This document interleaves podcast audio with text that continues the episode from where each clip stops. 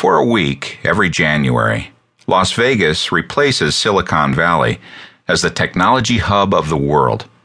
The International Consumer Electronics Show, CES, attracts 150,000 exhibitors, attendees, government officials, investors, and fans from around the world. They come to see an orgy of technologies at the show that even outshines Vegas's other outlandish attractions.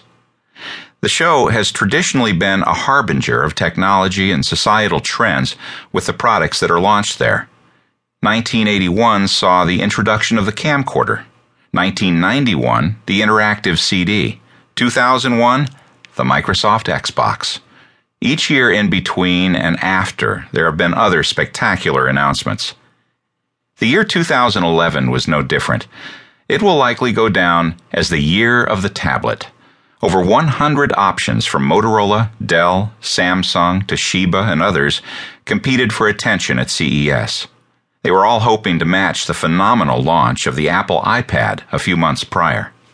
If the 7,000 journalists, bloggers, and analysts at the show were not exhausted from analyzing the varied tablet form factors and new features, they were chasing down rumors at the show about whether Apple was about to launch a Verizon version of the iPhone. The rumor was later confirmed as Apple provided an option to the AT&T network that was previously an exclusive for the iPhone in the US market.